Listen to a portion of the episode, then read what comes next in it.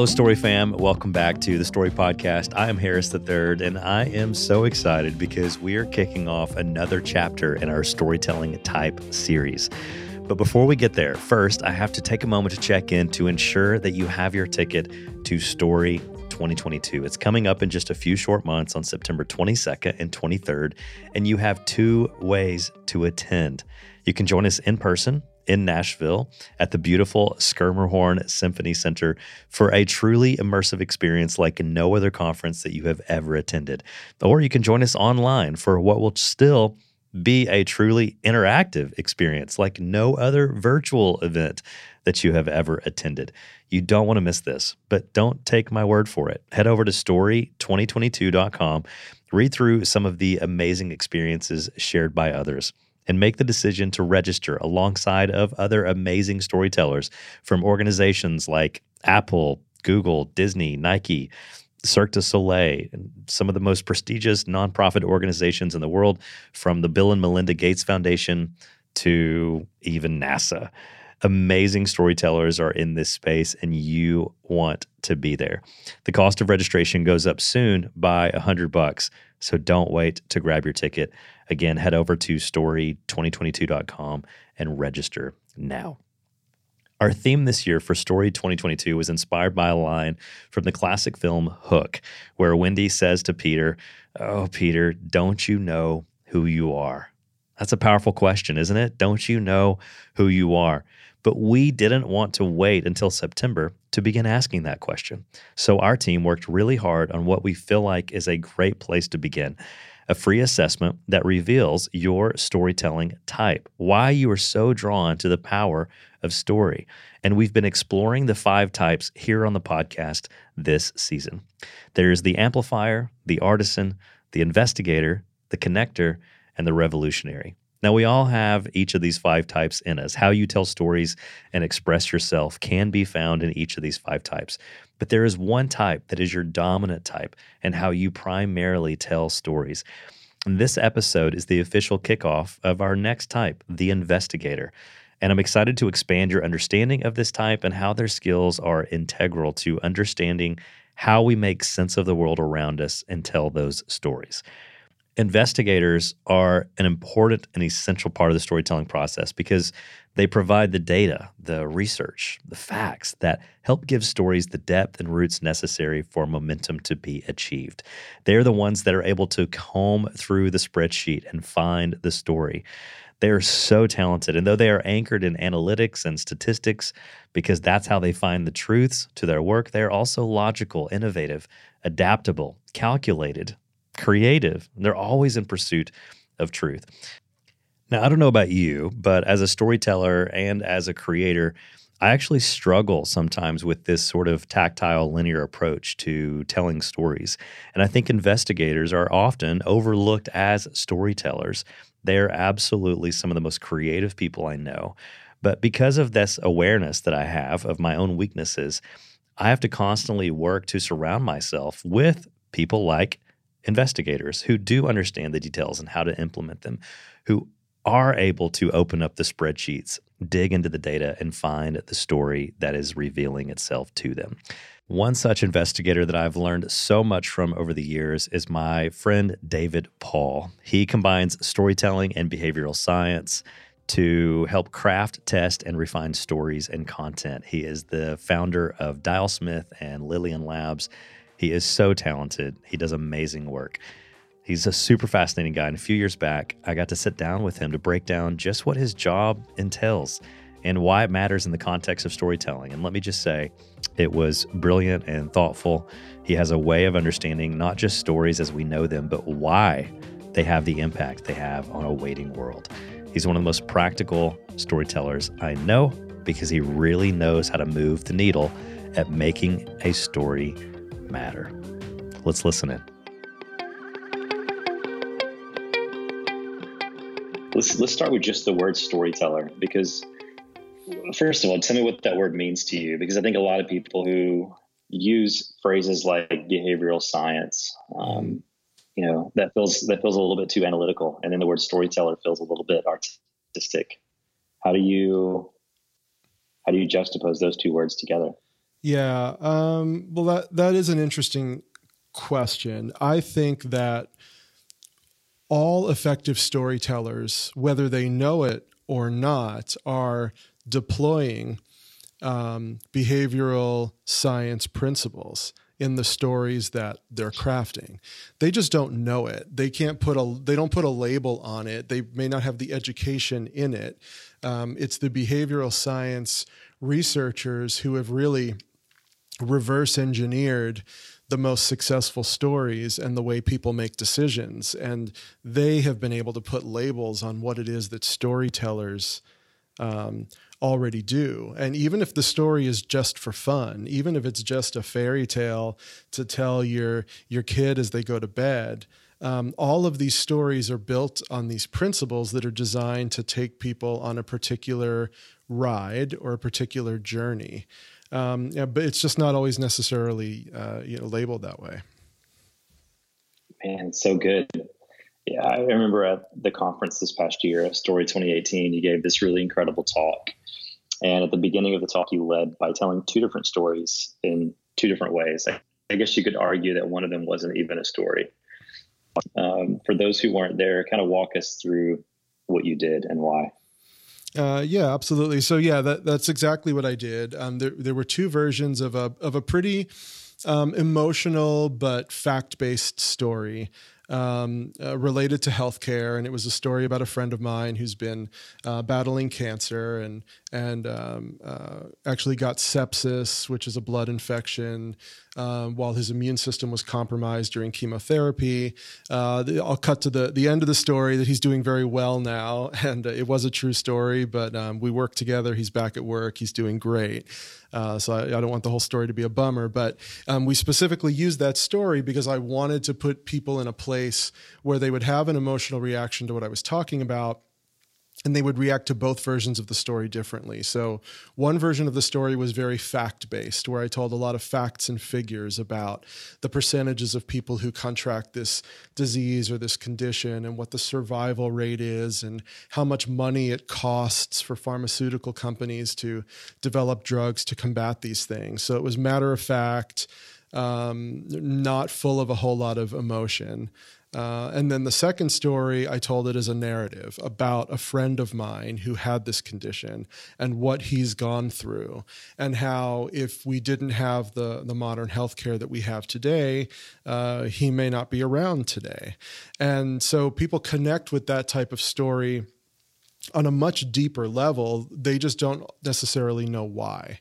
So then what we did is um, I unveiled the four behavioral science principles that I had deliberately baked into that narrative story.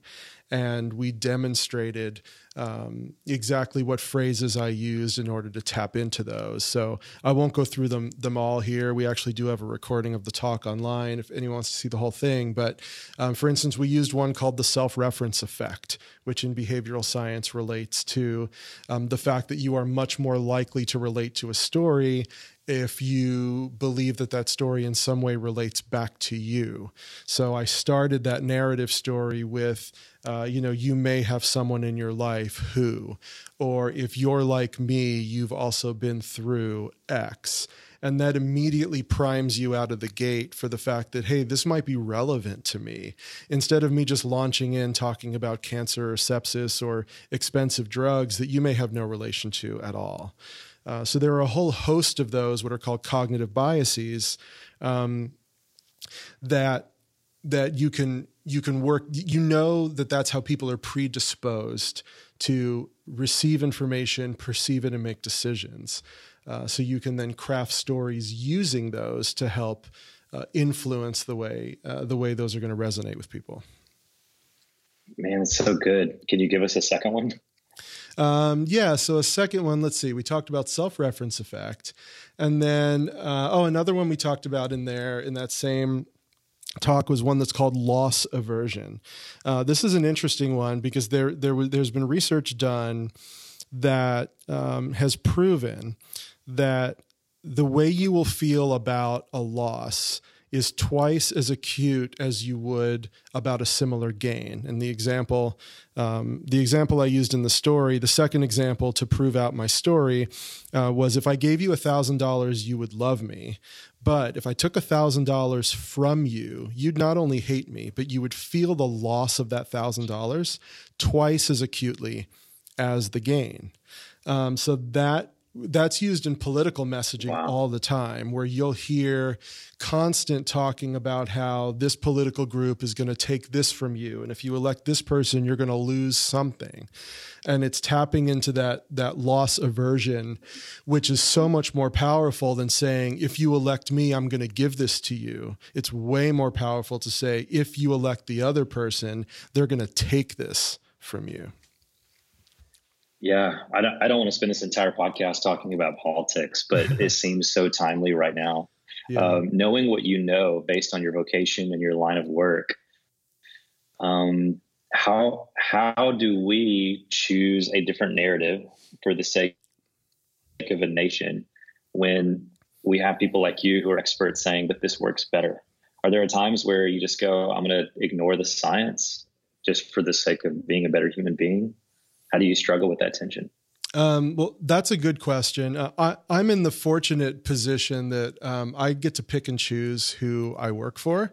Um, so for myself um, and our company, we only put ourselves in a position uh, to to help develop effective messaging for those that that we want to work with um, and that we believe in, or at least most importantly, that we don't flat out not believe in. Uh, we certainly appreciate different points of view, and we know that our point of view isn't always right, but there are also some really extreme ones right now that just as an organization we've we've chosen that, that we don't want to be a part of.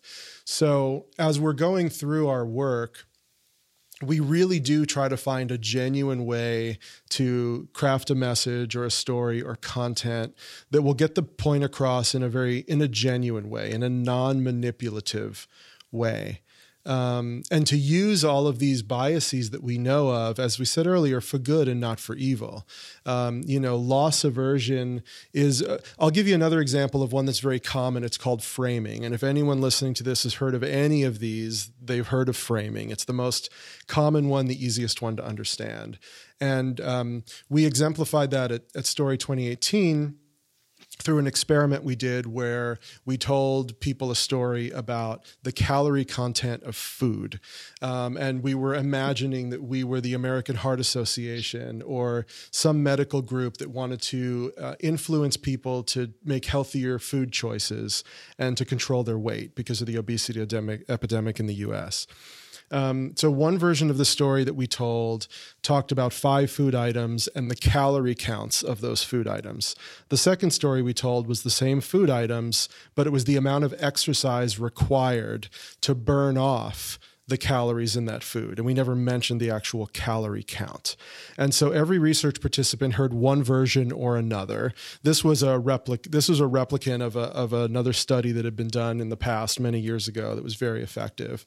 Um, and what we found, unsurprisingly, was that those who heard the exercise um, narrative were thought that the food choices were were much less good. We didn't position it as bad, but the question was, how good of a food choice do you think this item would be when you're watching calories?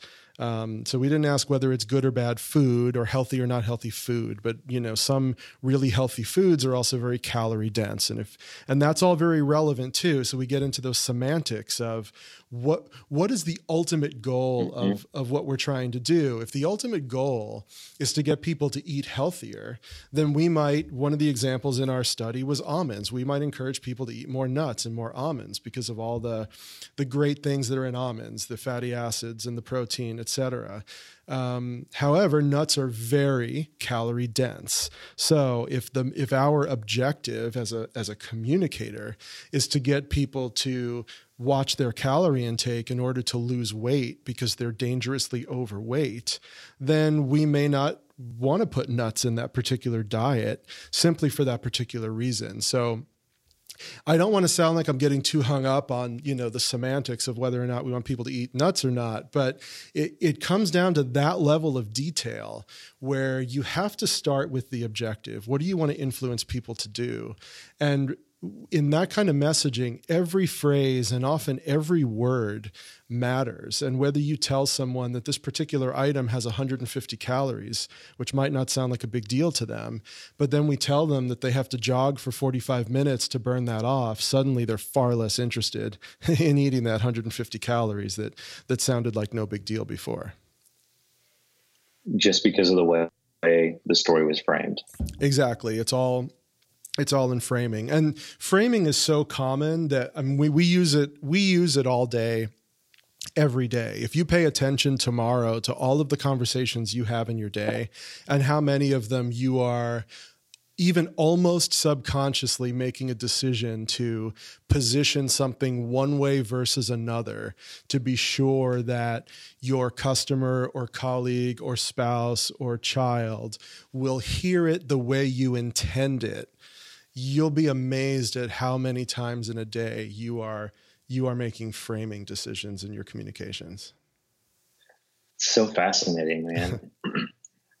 is there any is there any research out about to kind of go back to that conversation about politics? Is there research about what happens if we choose the better long term approach as opposed to the short term what helps us win approach? Um, like, are there are there any examples that you know of people ignoring the research and of them going, yeah, but let me rephrase that a little bit. You you go to you talk to someone, they're running a political campaign, and they go, well, obviously research shows if we do this, we're more likely to win. Is, is there an example of someone saying that is true? No one's denying that, but this is the impact that has on us as a society in the long term. And there's actually research that shows in the long term, if you choose the higher road or the better path, this is what ends up happening. Mm, so uh, I can't point to a particular study. I would say most likely, yes, it's out there. Um, that I don't have at my fingertips. I can say, though, from experience, that um, y- you can generally argue it either way. What you hear going on a lot right now in the in the political discourse. Um, if you look at the amount of negativity that's being used, and if you look at, and I'm not saying this with one political slant or another, but it is simply fact that there are things being said publicly right now in politics that are not true. Um, it's you know that's just factual. There's either there's either accurate sure. or inaccurate, and there are many things being said that are blatantly and knowingly inaccurate. Um, and we've what's interesting sure. about about this current cycle is that we've gotten to the point where there is an entire segment of our population that that has actually decided somehow they don't care about that. Whether that's been a conscious decision that they don't care, or whether it's happening on some kind of a non-conscious level, uh, even if they know it's not true, they like how it sounds, they like how it makes them feel, and they like that it's not what the other people are saying. And therefore, they're okay with it, even if it's not factually accurate. And that's, uh, that's a pretty interesting phenomenon. Um, and so, th- and there's a lot of language, uh, I'll say in this case, manipulation that's going on behind the scenes to get people to feel you know a certain way uh, one way or the other. Yeah for sure. What do you say to the person out there who's thinking while listening to us talk about this? Like i i don't have a political campaign going on. I'm not running an infomercial anytime soon. I just want to make great art and tell great stories like films or finish my book. What yeah. does the world of behavioral science and your work have to do with their work? How how relevant is it? Yeah, well, that that's a great question, and that's where, like you said earlier, getting away from the notion of quote behavioral science and social psychology and cognitive biases, those don't relate to the the average person trying to do good work, creating art, writing stories, creating content. So what I want everyone to know is that these principles are all sound. And like I said earlier, you're probably using them more than you thought. Um, but I'll give you an example of another way you can think about it in your work that's much more approachable to people who haven't studied it. Um, so, the name of our company is Engageous, and we deliberately came up with that name because we wanted to know what's more engaging than engaging, right? Like a lot of people have cracked the code on how to make something engaging. And we want to find a way to go a step further beyond engagement to really be able to create, uh, deliberately create a movement, move people in from one direction to another or toward a particular end. So lately, I've actually been working on trying to come up with a formula for how to make something engageous. And I'll, uh, you know, since it's just you and me here, I'll go ahead and I'll, I'll, I'll test it out on you guys a little bit and i think it's um, i think it's the kind of thing that can help people as they're crafting stories and crafting content, kind of check off the boxes and think, okay, do I have this covered? Do I have this covered? Do I have this covered? And we don't want to take the art out of storytelling by any means. Um, you know, but even when you listen to master storytellers who you've crafted stories for Pixar and others, they, you know, there's there is a um, uh, Matthew Luhn calls it a story spine, or there's a, there's a story ladder, or there's a framework of some kind. Um, so this this kind of thing's deployed a lot. So where we're going with the notion of how to be more engaging than engaging, um, a number of elements that I think are essential, uh, but that are less quote sciency. Um, uh, the first one is empathy.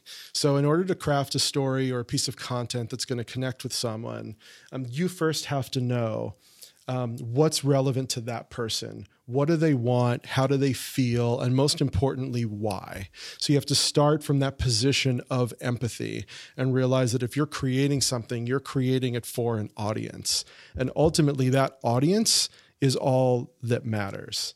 Um, so, that's number one. Then the next part of the equation is resonance. And I said to you earlier, we craft, test, and refine um, content that resonates.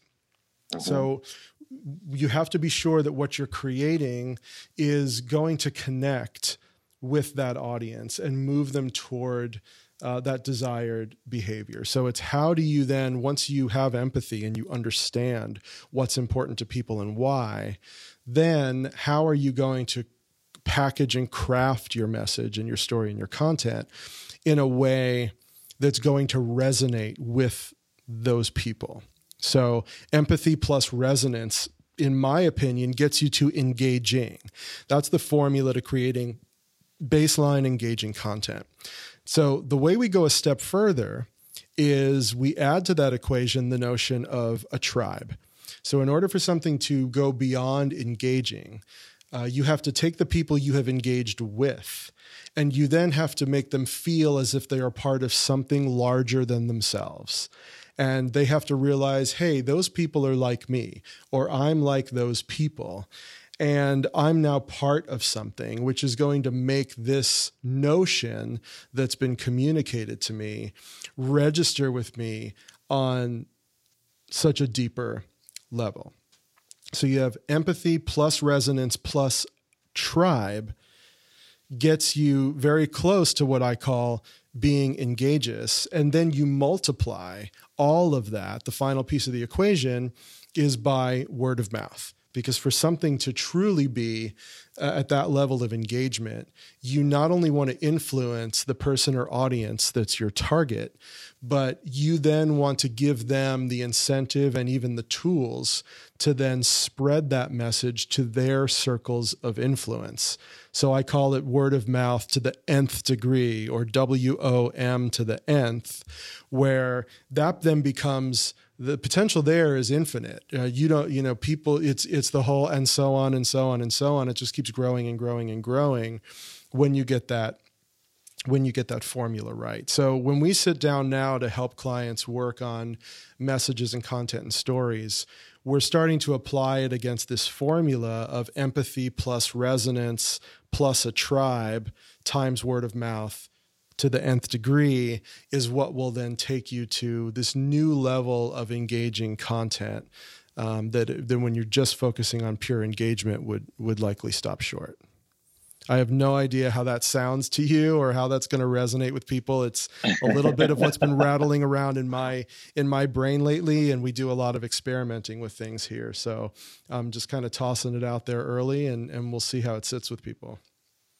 Yeah, I like it. I'm, i mean, there's always tension around this. I think, right? Because you know, if I'm honest, um, I always feel tension with the word formula. Uh, I think it's the artist in me. Mm-hmm. The artist in me is like, formulas. Like, no, uh, that makes it seem like anyone can do this. And so there's this weird, you know, I just feel like, yes, everyone can be a storyteller. And no, not everyone can win an Oscar mm-hmm. because there's an art to it. So it's, you know, I, I don't even know that I have found a way to resolve that tension, even in my own life and my own work. And even as I have dedicated so much of my life to inspiring other people to recognize that they are storytellers, that we're all storytellers, that we all have the ability to be better storytellers. Mm-hmm. Um, so I think frameworks are great; they're super helpful, and I think that's a great one.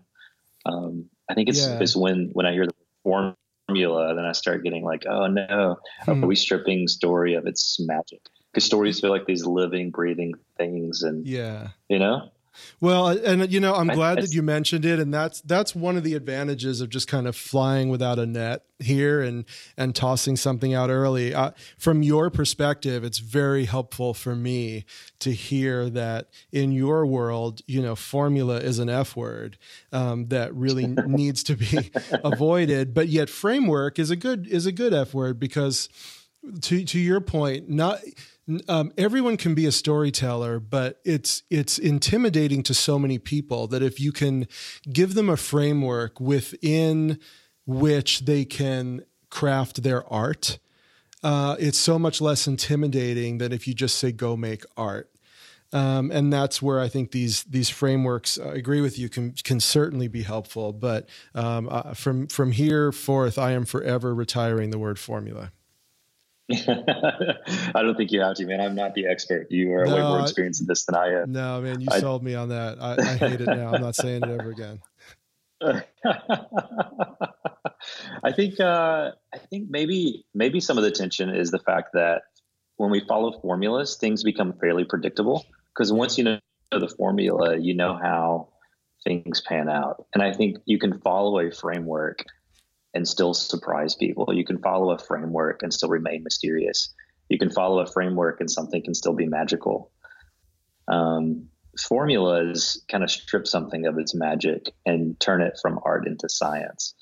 Um, and there's nothing wrong with science. Obviously, like much of your work has been involved in understanding behavioral science. Mm-hmm. Um, but what I think makes you a great storyteller is not just your understanding of science, but how you take your knowledge and training um, in that field and apply it to making great art and telling great stories.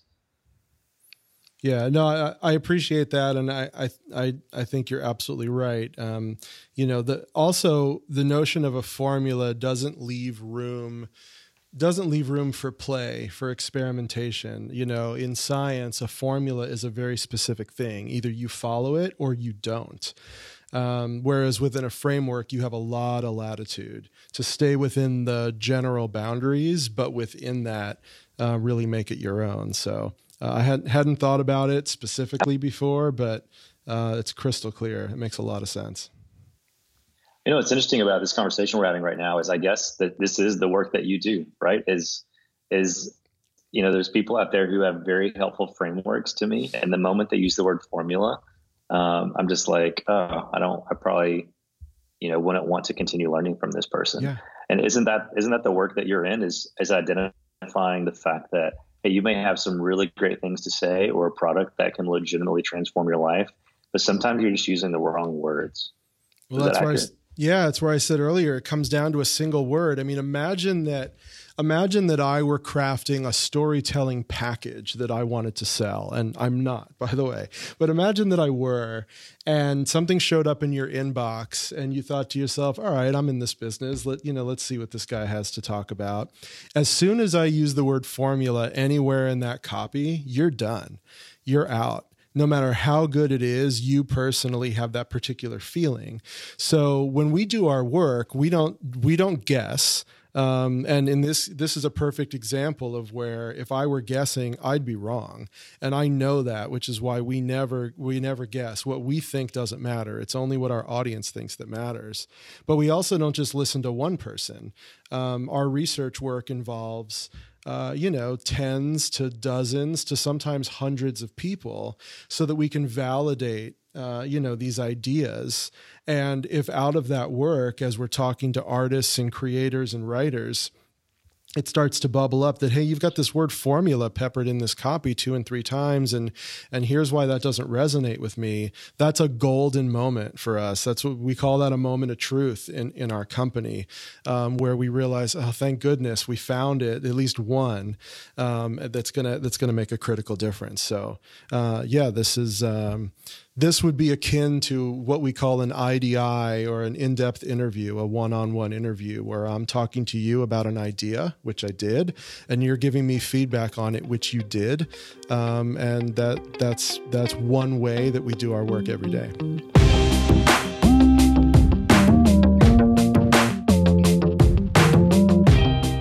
I always love learning from David. I find everything that he does, if you can't tell by my enthusiasm at the beginning of this episode, uh, just incredibly fascinating. So much thought and intention is put into how he approaches storytelling. I think it's rare, honestly, and it's something that every person listening right now could benefit from if they would take the time to implement. Please make sure you reach out, get to know David. It's David Paull. He spells his last name with two L's, P A U L L. Look him up online. He's a great follow on any platform that you are present on. He's just an all around really great guy. And for all of our investigators out there listening, I hope that you hear David in my conversation and that you're energized by it. We value the role that you play in the world and the stories that you tell. You are a storyteller. It's easy to be sidelined in your work because it feels really heady or overly logical but how you see the world and the stories that need to be told is integral to how every person can see and meet others exactly where they're at instead of just throwing darts in the dark. I so appreciate your creativity. Over the next few weeks, we'll, we'll be unpacking this storytelling type even more with another incredible story roundtable. And you're going to get to listen in on some of the highlights of that convo right here on the podcast. So stay tuned. If you haven't joined one of our roundtable events yet, you should. You can learn more at storygatherings.com slash round dash table. That's storygatherings.com slash round dash table. Head over there to learn more. We've been doing them monthly. It's an entirely free event, but space is limited, so you do have to register. Go check that out. And if you haven't taken the free assessment yet to identify your dominant storytelling type, be sure to do that over at storygatherings.com. It's quick and simple, and it's an incredible asset, not just for us and how we can serve you better uh, and more intentionally by getting you the right resources, but it helps you understand the core motivations behind your work. And so make sure you do that. Again, storygatherings.com. As always, we appreciate your feedback. Keep those ratings and reviews coming in if you haven't already. And I hope that you'll continue to follow along. So be sure to subscribe to the Story Podcast if you haven't done that so you don't miss a single episode. All right, that's it for now. I'm Harris III. I am forever grateful and honored to serve this amazing community. I hope you'll plan to join us for Story 2022 this September, either in person in Nashville or online. In the meantime, please keep telling stories that matter.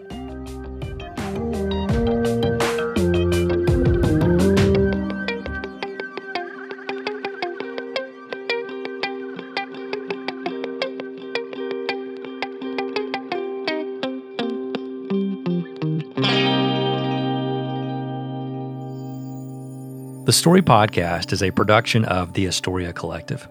It is hosted and curated by Harris III and produced, edited, and mixed by Chad Michael Snavely and the team at Sound On Studios. All music is provided by the talented musicians at Soundstripe. For more information about this podcast and other creative offerings from Story, visit storygatherings.com.